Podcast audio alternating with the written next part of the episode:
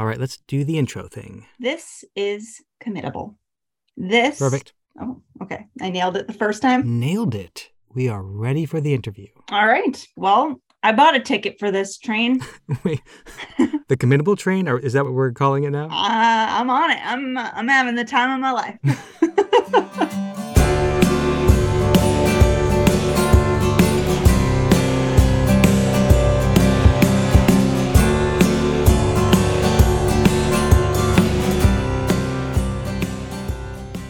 This is Committable, a podcast about involuntary commitments. I'm Jesse Mangan, and I'm here with Committable producer Michelle Stockman. Hello. This season, we're going state by state to better understand mental health laws throughout the U.S. And for this episode, we're looking at mental health laws in Massachusetts. We have actually looked at Massachusetts before. In season one, we made several episodes discussing Section 12s. So, Michelle, do you want to give a quick recap on what we learned about Section 12s? I do, but I want to preface it by stating that I still get confused and lose track of what is what. And we've been studying this.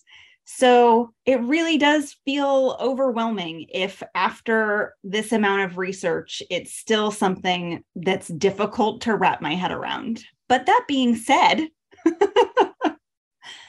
my recollection for Massachusetts is we're going with the section 12s in this case. And I believe that they're broken into different 12s. I believe there's a 12A and 12B. And I think that they bring you to the hospital for treatment where you're going to be evaluated. And then you're evaluated and depending on the results of said evaluation you may or may not be committed from there. But i think that's if you do get committed whether it be voluntary or involuntary that's a new section. Yeah, basically, a 12A is an emergency detention that gets you involuntarily transported to a facility, most likely a hospital, probably an ER, and you're being transported there for evaluation. And a 12B is essentially the evaluation part that can result in you then being put on a 72 hour hold in a psychiatric facility. And I think what your response illustrates really well is that, yeah, we have been discussing Section 12s for over two years, and they can still be really confusing. So imagine what it's like to be a person who is encountering this system for the first time. Imagine trying to break down the complexity of these laws while simultaneously being detained, maybe handcuffed, maybe strapped to a gurney, held in an ER before being sent to a locked ward for a 72 hour hold. Imagine trying to figure out all of that and then discovering that there is another section to these laws. Section 8. A Section 8 is a civil commitment. And that's what we're discussing today, Section 8, more specifically, Section 8B. And to learn more about Section 8B, what it is and what it means, I spoke to Nancy Murphy. I'm Nancy Murphy. I'm the managing attorney of the intake unit at Disability Law Center. I primarily do work for individuals with uh, mental health needs or brain injuries, but we're part of the protection and advocacy system across the country. We're an independent nonprofit, and we have federal and state funding to protect and advocate for the rights of people with disabilities throughout the Commonwealth. And that's wherever they are, if they're in a facility, if they're on the job, if they're in their home. And that's uh, individual advocacy, could be litigation, could be investigations and monitoring, legislative work, and kind of ensure that people are listening right? I mean the, most of the clients that i i represent or facilities that i go to people don't have the financial resources to have anybody representing them or stepping in. And we're there to really bear witness to what's going on and be able to report out on it in a way that other people aren't. So while other legal service organizations or private attorneys or advocates may be able to help individuals or advocate in particular issues, we can go in on a systemic level and we have the authority to actually go on site into facilities and spend time on inpatient units talking with people and reviewing medical records and really getting to know a place more like what it would be if you were living there. Go off hours, go on the weekends, go early, early in the morning before a change of shift when an, administrator is not there and it's not neat like it might be for a scheduled attorney visit. So there are a lot of ways in Massachusetts where a, a, Section 12 can bring someone to a facility where they are being evaluated. But there is something else that can happen in that facility, which is a Section 8. What is a Section 8? A Section 8 is what happens when a facility decides that someone is going to stay. And they may have, usually they do, but they may have said, look, you can either sign yourself in or we're going for commitment. I mean, that's that's what happens. Uh, and there's all sorts of coercion involved in that. And yet that's really what the law says. The law says it should be least restrictive environment. And if somebody is capable or competent of signing themselves in, then it should be voluntary. Of course, it's not, it's never totally voluntary because you can't just walk out if you want to. So if someone decides not to do that and the facility says, well, we think that you need to stay, then they can go for involuntary civil commitment. Now, it's really interesting because in Massachusetts, we're really good on the law on some of these things. The practice is a little different and how it plays out, but we're really good on the law. So that means that you should have notice, you should have due process, you should have counsel appointed to you, and you should be able to see a judge. You can get an independent evaluation, and there'll be a hearing. So that's how you get civilly committed. And the standard is supposed to be it's a civil process, but the standard is supposed to be a criminal standard that this is beyond a reasonable doubt that there's a mental illness, there's a likelihood of harm, and then there's no less restrictive alternative. And it's supposed to go in those steps. Now, going back to where I started when I said Massachusetts were really good on the law, I want to point out that there are other states where if two psychiatrists agree, for example, you're committed. There is no hearing, there is no due process, there's no judge, there's no lawyer, there's nothing. You're just in. So I might nitpick today about Massachusetts, but I do want to point out that, in my legal opinion, we're ahead of the curve with some of these things, although I think that there's much work left to be done in, in practice and also some development of the law. The one thing I'll say is there's a bizarre piece in Massachusetts about civil commitment, and that's if you are a man and if there's a decision that you need strict security, you may go to Bridgewater State Hospital. There is no equivalent for a woman, it's only for men. And there is no legal statute or definition of what strict security is. It's kind of, they'll know it when they see it or something like that.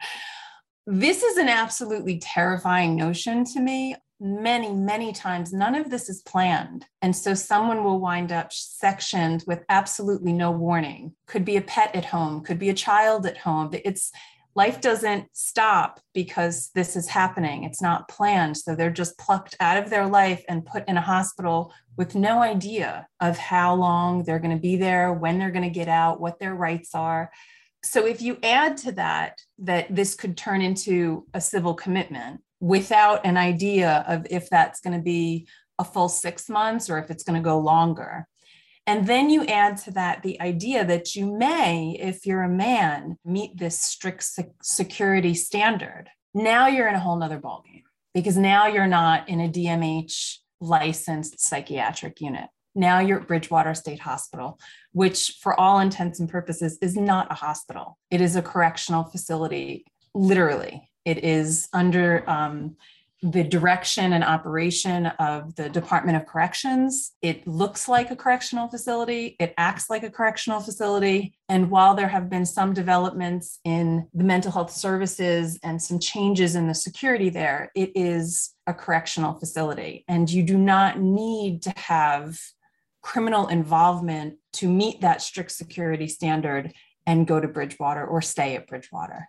I love that she really does paint the picture of putting us in the headspace of a day in the life of you might have pets at home, you might have a kid at home, you are plucked from this life. Because to me that was some of the biggest takeaways from both your story in season 1 and Cassidy's story in season 2 and listening to her talk about this uh, you know i mean she's saying things that you think should bring you comfort like least restrictive option you know you have to have exhausted all of these other things first and those things just don't happen they aren't checking these things. They they really aren't, or if they are, it's very minimally. Yeah, I think this goes back to what she said about Massachusetts being good on the law. Because a neutral reading of the law, without any awareness of what actually happens to people going through these systems, a theoretical reading of the law could give the impression that this all makes sense, that there are clear checks and balances, and this process is only initiated when absolutely necessary. But if you take a moment and think about something like Section 8b, a legal mechanism that can take someone involved in a civil commitment and put them in a correctional facility, not necessarily because of criminal activity, but because of a belief that there is a security risk. But what qualifies as a security risk doesn't seem to be defined anywhere. So, how do you have a law like that that hinges on this concept without defining it? How do you justify taking someone from a hospital after they have been told that they need to be detained for necessary treatment, and then detaining that person in a correctional facility without even an allegation that they have committed a crime? So, overwhelmingly, when someone gets to Bridgewater for the first time, there was some type of criminal involvement. Okay. But that's not all the time. And so, an example might be that someone is in a DMH facility, DMH licensed unit, and let's say there is some type of harm to others, some type of behavior where there is actual harm, let's say to a staff person or something like that. That facility might say, We can't manage this person. This is not an appropriate placement for this person. We think they meet strict security, and they can transfer that person to Bridgewater State Hospital in that instance there does not need to be judge oversight. That's in the in the laws. It could be that they would get to bridgewater and because of that action somebody might then file criminal charges against them. And so kind of the action to transfer to bridgewater would happen first and then the criminal charges would come next. What you see more often is people that have some sort of criminal involvement maybe arrested wind up in a county jail county jail recognizes some type of behavior or symptomatic mental health issue, says, we don't have the resources to deal with this person. We don't know what to do with them. We don't know if they're going to hurt themselves or maybe they've had an attempt at self harm or some type of harm to others. And they say, we're going to send them to Bridgewater. You figure it out. And they go to Bridgewater and then Bridgewater will do an evaluation. There's a lot of people that spend less than 60 days at Bridgewater to have an evaluation, either for competency to stand trial, feedback on sentencing, things like that, or to just figure out if they need to be committed to Bridgewater. Now, let's say someone meets the standard for commitment and they're committed to Bridgewater and they're there six months, a year, a year and a half two and a half years. and finally, Bridgewater says, Hey, we think you're back on your feet. We think you're stable. You're at your baseline. You're going to be discharged. Where do they go? They go back to county jail because they're in the system.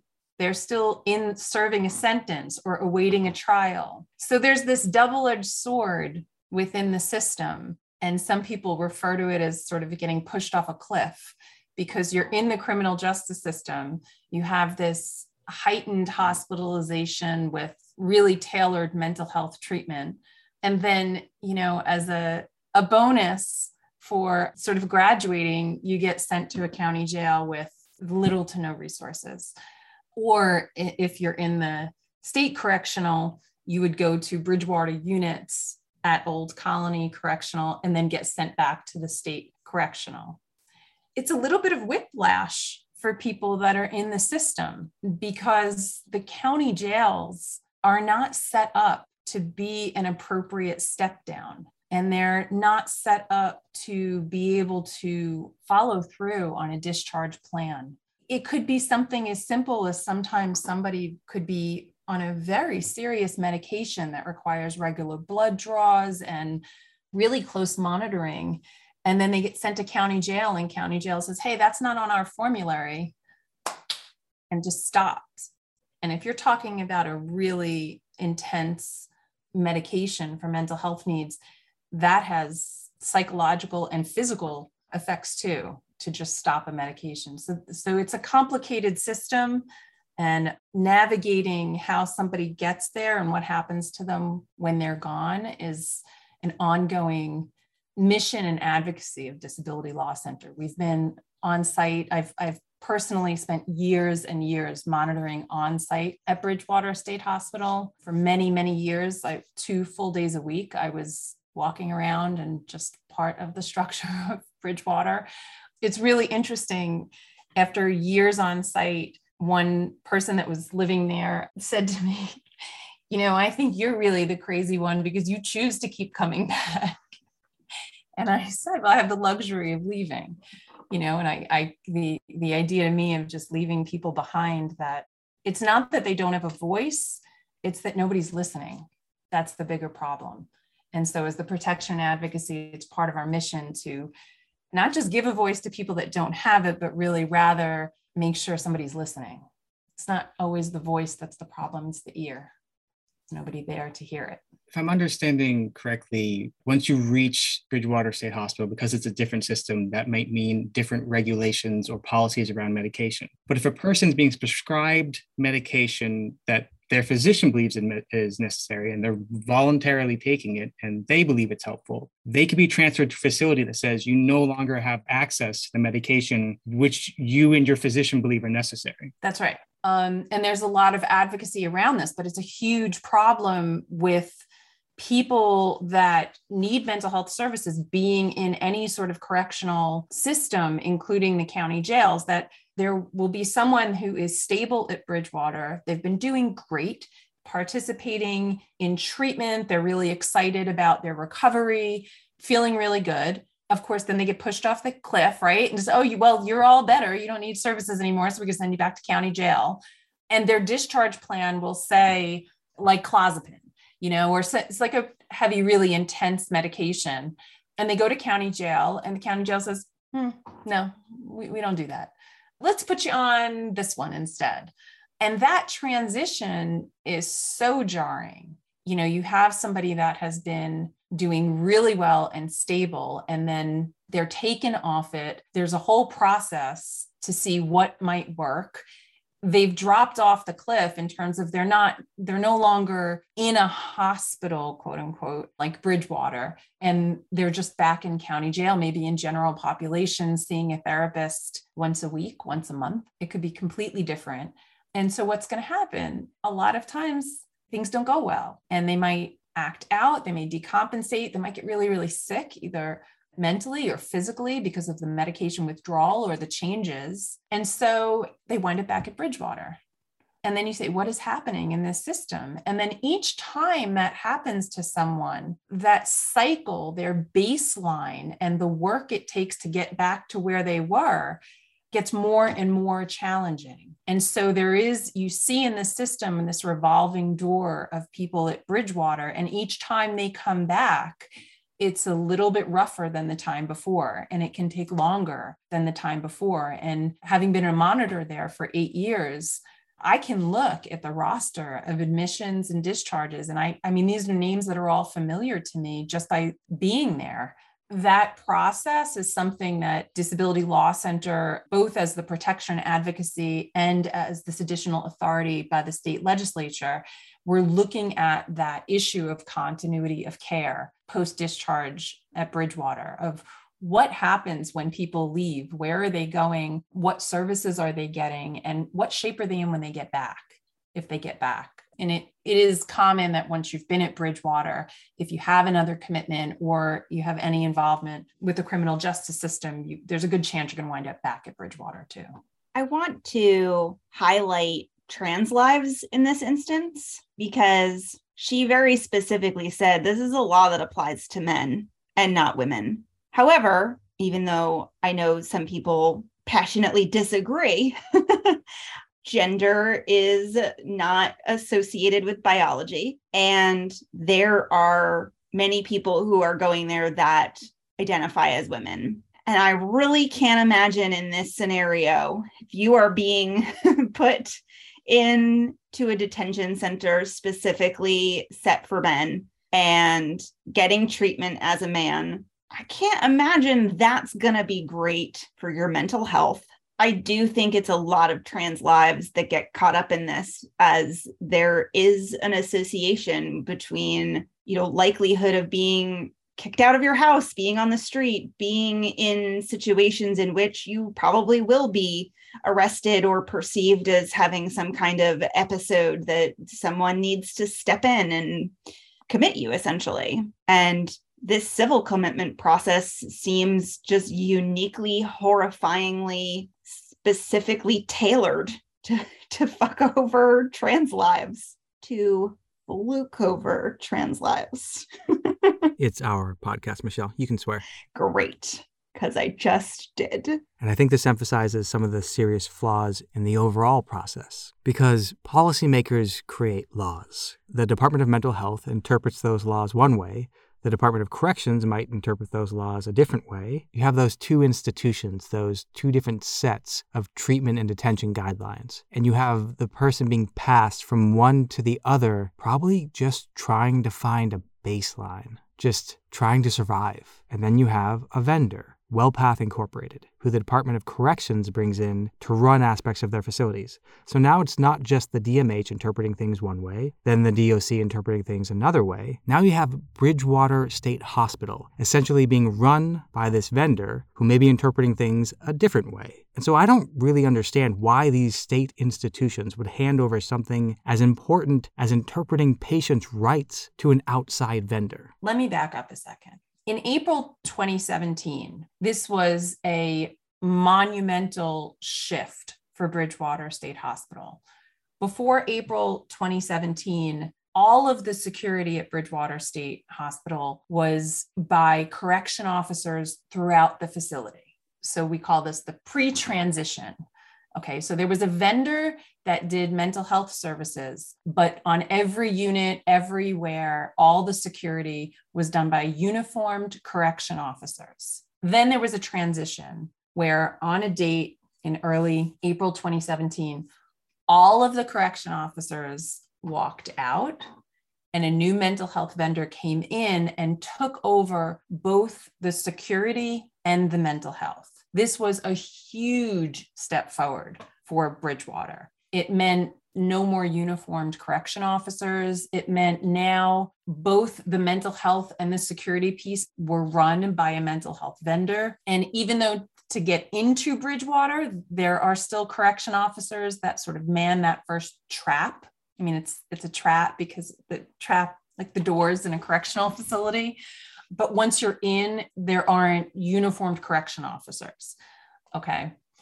That transition carried over the mental health vendor, took the DOC policies on security and services and kind of recodified them into their own. So they didn't just pick their own, they went based on what DOC had, but they don't comport to the Department of Mental Health. And that's the big issue.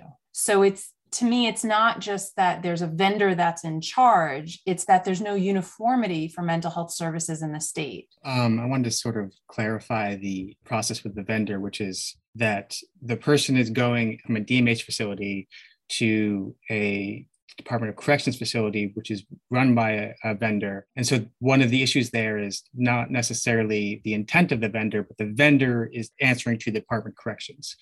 So the vendor may may or may not have awareness of what DMH policy are and may or may not have any obligation to follow all DMH policies. So it's really by the time you reach the facility run by the vendor, it's sort of like a game of telephone and you don't know how they're interpreting a different system that you're now entering. That is exactly accurate.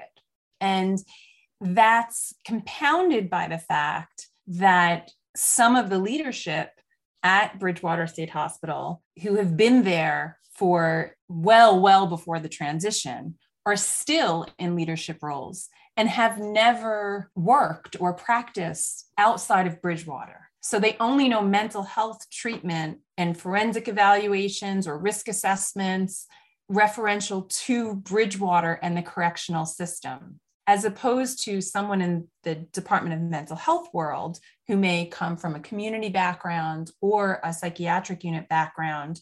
Their point of reference is recovery least restrictive. Bridgewater's point of reference is stabilization and back to county jail. Nobody, unless it's really unexpected of a judge saying, no, this person doesn't meet commitment and there are no criminal charges pending, which is incredibly rare, nobody just walks out of Bridgewater State Hospital. You either go to a DMH facility as a step down or you go to county jail. So there is no thought to discharge planning, the community, continuing on with your life and recovery. It's just moving people along the spectrum so that they can either face criminal charges or things like that. So I think that you're exactly right. The paradigm of it being under Department of Corrections doesn't have people trying to say, what would it be like at Department of Mental Health? It is like a game of telephone where it's each version it changes just a little bit more and by the time you get to bridgewater you're like what is happening here. I don't understand what's happening here. We're saying the word vendor a lot but we are likely talking about wellpath inc. In the last decade they have been sued in federal court over 1300 times. The organization, a local Massachusetts organization called Deeper Than Water, sent out surveys to a lot of inmates in a, a bunch of correctional facilities. So, you know, this is DOC run places that I'm talking about right now, not specifically Bridgewater State, but it's the same company providing medical and mental health services to all of these. And most of the surveys that have come back are just egregious instances of human rights violations and negligence. And a lot of what I just heard her talk about, a lot of I had this problem and I had it completely managed with this medication. And then I got here and they'll forget my medication. They will withhold it as punishment for me if they do not feel that I'm complying appropriately, or they will withhold it because it's cheaper. It's cheaper to just have me suddenly die than it is to give me medication because a lot of these people are here for life. And because they're also in for life, a lot of them can actually speak to before WellPath and after WellPath. And many say that this is the worst treatment that they have ever received. And in a lot of responses to a question of, you know, what are things that could be done differently now? So many answers were, I could be maybe treated like a human being. That could be a good first move to help things be better so this is the vendor we are referring to. um, and another thing that I want to highlight that's the amount of inmates that repeatedly have to say, I promise I have evidence. I promise I have proof.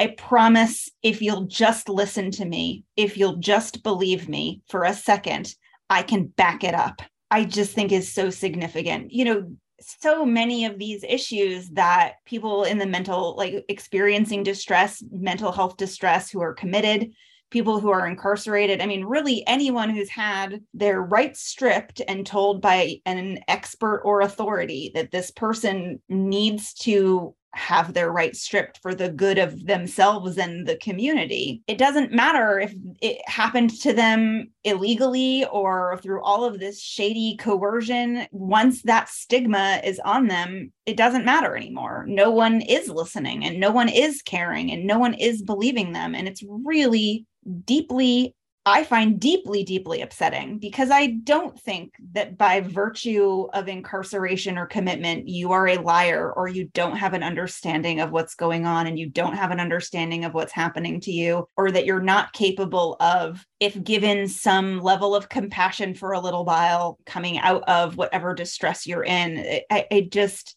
it's just deeply, deeply upsetting. Yeah, it seems like the ideal circumstances would be that if you are encountering someone in distress, you get that person somewhere that can give them the help that they need. But here the law is saying if a clinician believes that you are displaying symptoms of a mental illness, symptoms that put you in some sort of risk of imminent danger, then we need to detain you in a psychiatric facility. But if, while being detained in that psych facility, someone believes that you pose a security risk, whatever that means, then we need to send you to Bridgewater State Hospital, which is essentially a corrections facility. If this whole process was initiated under the belief that this person was in some sort of imminent risk of danger, then why would you start by detaining them in a facility that isn't equipped to manage a security risk? Whatever distress got you into that system, whatever that initial justification for detention was, now all of that seems to become secondary or tertiary to this other type of detention that is not about treatment. And this person is being passed between these institutions, each one exposing the person to different ways in which they could experience serious trauma. A legal process like that seems so obviously problematic that it seems like the law is openly acknowledging that they have conflicting priorities and that the law is deeply flawed. I think that's what the system is saying. I think the law pretty clearly says this should be least restrictive. You should always be doing least restrictive. And I think in practice, people say, well, we don't know what else to do with this person. So this is the least restrictive. But that's not what the law says. The law doesn't say it's least restrictive because you've completely botched community services response or you know you've done such a terrible job de-escalating people and so now that this event has escalated to this point now you're least restrictive that's not really what the law contemplates. But I think that's what happens. So I agree with everything that you said, but I would say that's what happens in practice.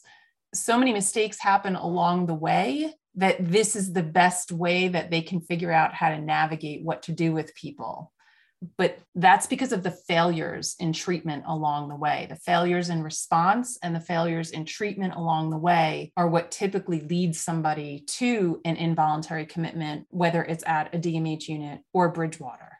It's the worst paradigm that you can imagine. You have somebody that you want to be engaged in treatment and you want to be participating in treatment. And the very introduction to that treatment, you are stripping away all of their rights and taking away any coping mechanisms from a support network to their home, to their pet, their iPhone, whatever people use. It's really hard to imagine. And then it's a real question of what are you doing with them now that you have them? Because people don't live in these places forever. And so if you put somebody in a Bridgewater and lock them up for three years, five years, and then their criminal charges are resolved and they're done, and you step them down to a DMH unit and they spend a year, two years in a DMH unit, what resources do they have when they are discharged? How can they make it in society to either live independently or live with supports? And what unbelievable resentment and trauma have they experienced because of that path that you put them on? Uh, if there's awareness that there are patterns that people who are brought into Bridgewater State Hospitals are not unlikely to go back to Bridgewater State Hospital if they're released. Like accepting that that pattern exists, if you do get released in a situation where whatever has happened, you've had some interaction with police or correctional facilities, you've been brought into a psych facility, you've been brought into Bridgewater State Hospital, all of that has a risk of trauma. All of that is very likely to increase the stress. And then eventually you're released. I guess what then? I don't know. I think that's the issue. I don't think there's a good answer it's all cumulative. And I think if there's a chance that somebody can navigate all of this on their own, which, given what brought them into the system, is an uphill battle to begin with, right? If somebody could navigate this all on their own, what they're going to be like at the other end is going to be a shadow of what they started with because each step of the way is additional trauma. And I'll give you an example. You know, before the transition at Bridgewater, there was a unit dedicated to restraint and seclusion. So if you were going to be restrained or you were going to be secluded at Bridgewater, you went to the intensive treatment unit called the ITU. And the only thing that that unit did was seclude people in cells or four point restrain them. Okay. What brought Disability Law Center to Bridgewater was an investigation of that unit and their use of restraint and seclusion in 2014. We made findings, we issued a report to the governor, we had a settlement agreement with the state. At the time, there was also a lawsuit. We became the court monitor to that lawsuit. And this all started around the use of restraints and seclusion at Bridgewater and that ITU unit. On day one of the transition in April 2017, that unit closed. So restraints and seclusion at Bridgewater dropped drastically simply because they took away that simple tool to just lug someone to the ITU and put them in the restraints or seclusion. The system changed at Bridgewater. Some of the culture changed at Bridgewater. During COVID, Bridgewater opened up the ITU again and called it the containment unit so that when guys would come to Bridgewater upon admission, if they needed to be quarantined, they quarantined them in that same physical space that used to be the ITU. So now you have people that maybe five years earlier were secluded for weeks or months on end in this unit, cycling back through and even though the correction officers are gone, and even though it's not called the ITU anymore, they're being secluded in a containment unit because of a pandemic, possibly even in the same cell that they were in five years earlier. It feels and looks exactly the same. Now, you can say, we're not secluding them. That's COVID. That's the pandemic. Now, trauma doesn't know the logic behind that. It's the same exact experience and so triggering in all of those ways. Those are the things in the system that are missing, especially with Department of Correction overseeing it. That focus on trauma informed care and individuals and the overall experience and the continuity of care. What happened to somebody before they were admitted? Where are they going when they're discharged? It's all missing at Bridgewater. And those are the types of things that we're looking at and the stories that we're trying to tell to like i said not not give a voice but be an ear and then see if we can repackage it in a way that somebody is going to listen. One thing that resonated with me at the end was if you make it through this system any of these systems you can become a shadow of your former self. And that has felt like where i've been for over 20 years there are still people in my life who knew me before being committed and know me after. Sometimes it seems like they're comparing me to the potential they believe I had before to what they see now. And I, I, was forced into treatment for anorexia, but I only maintained the criteria for that diagnosis for about five years. But I've had PTSD from that forced treatment and maintained the symptoms of that PTSD for over 20 years. What does that mean for a system that claims it was designed to help people in distress if it creates this other problem. Because who knows what I could have been if I'd never gone through this. Yeah. And I see how you navigate the world.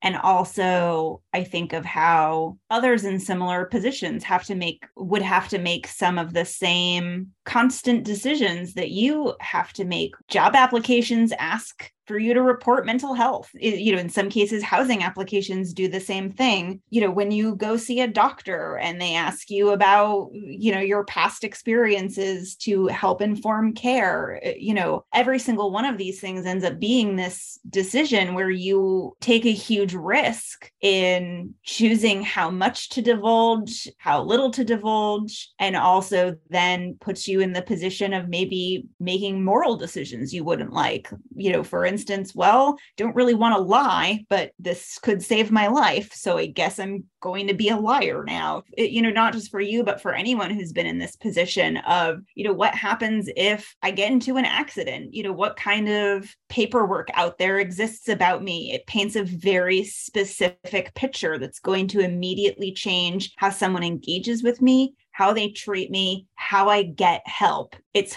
almost horrifying enough that you asked for help one time and this happened but now asking for help has exponentially increased terror associated with it. I mean, if you broke your leg, I don't know what you would do. You'd probably just duct tape it and move on. But I think this connects to what Nancy said about Massachusetts being good on the law, but not necessarily on the practice. Because all of my commitments happened in Massachusetts. So there's that record. And now I'm in New York. I've been in New York for several years. For many of those years, I didn't have health insurance, partly because of cost, but largely because I was worried that if I had health insurance, it would give an incentive for someone to commit me again if I ever ended up in a hospital for, for any reason. But then I got married. And being married, I am now on my spouse's health insurance. And I have to wrestle with this question of, in New York, simply having that past commitment.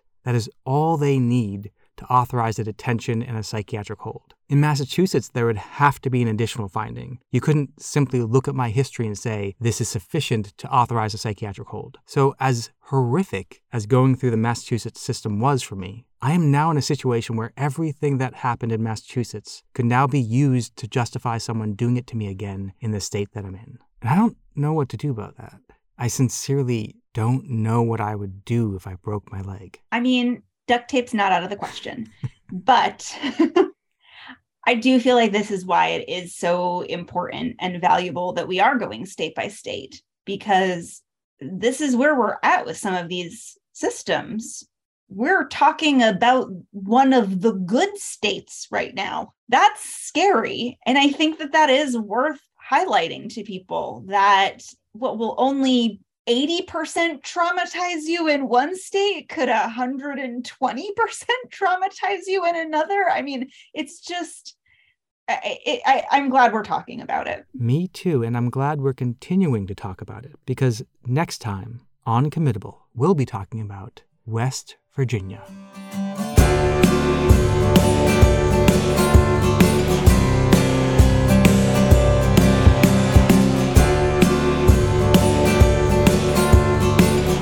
Committable is produced by Jim McQuaid, Michelle Stockman, and me, Jesse Mangan. All music is from the song Reasonable by Christopher G. Brown.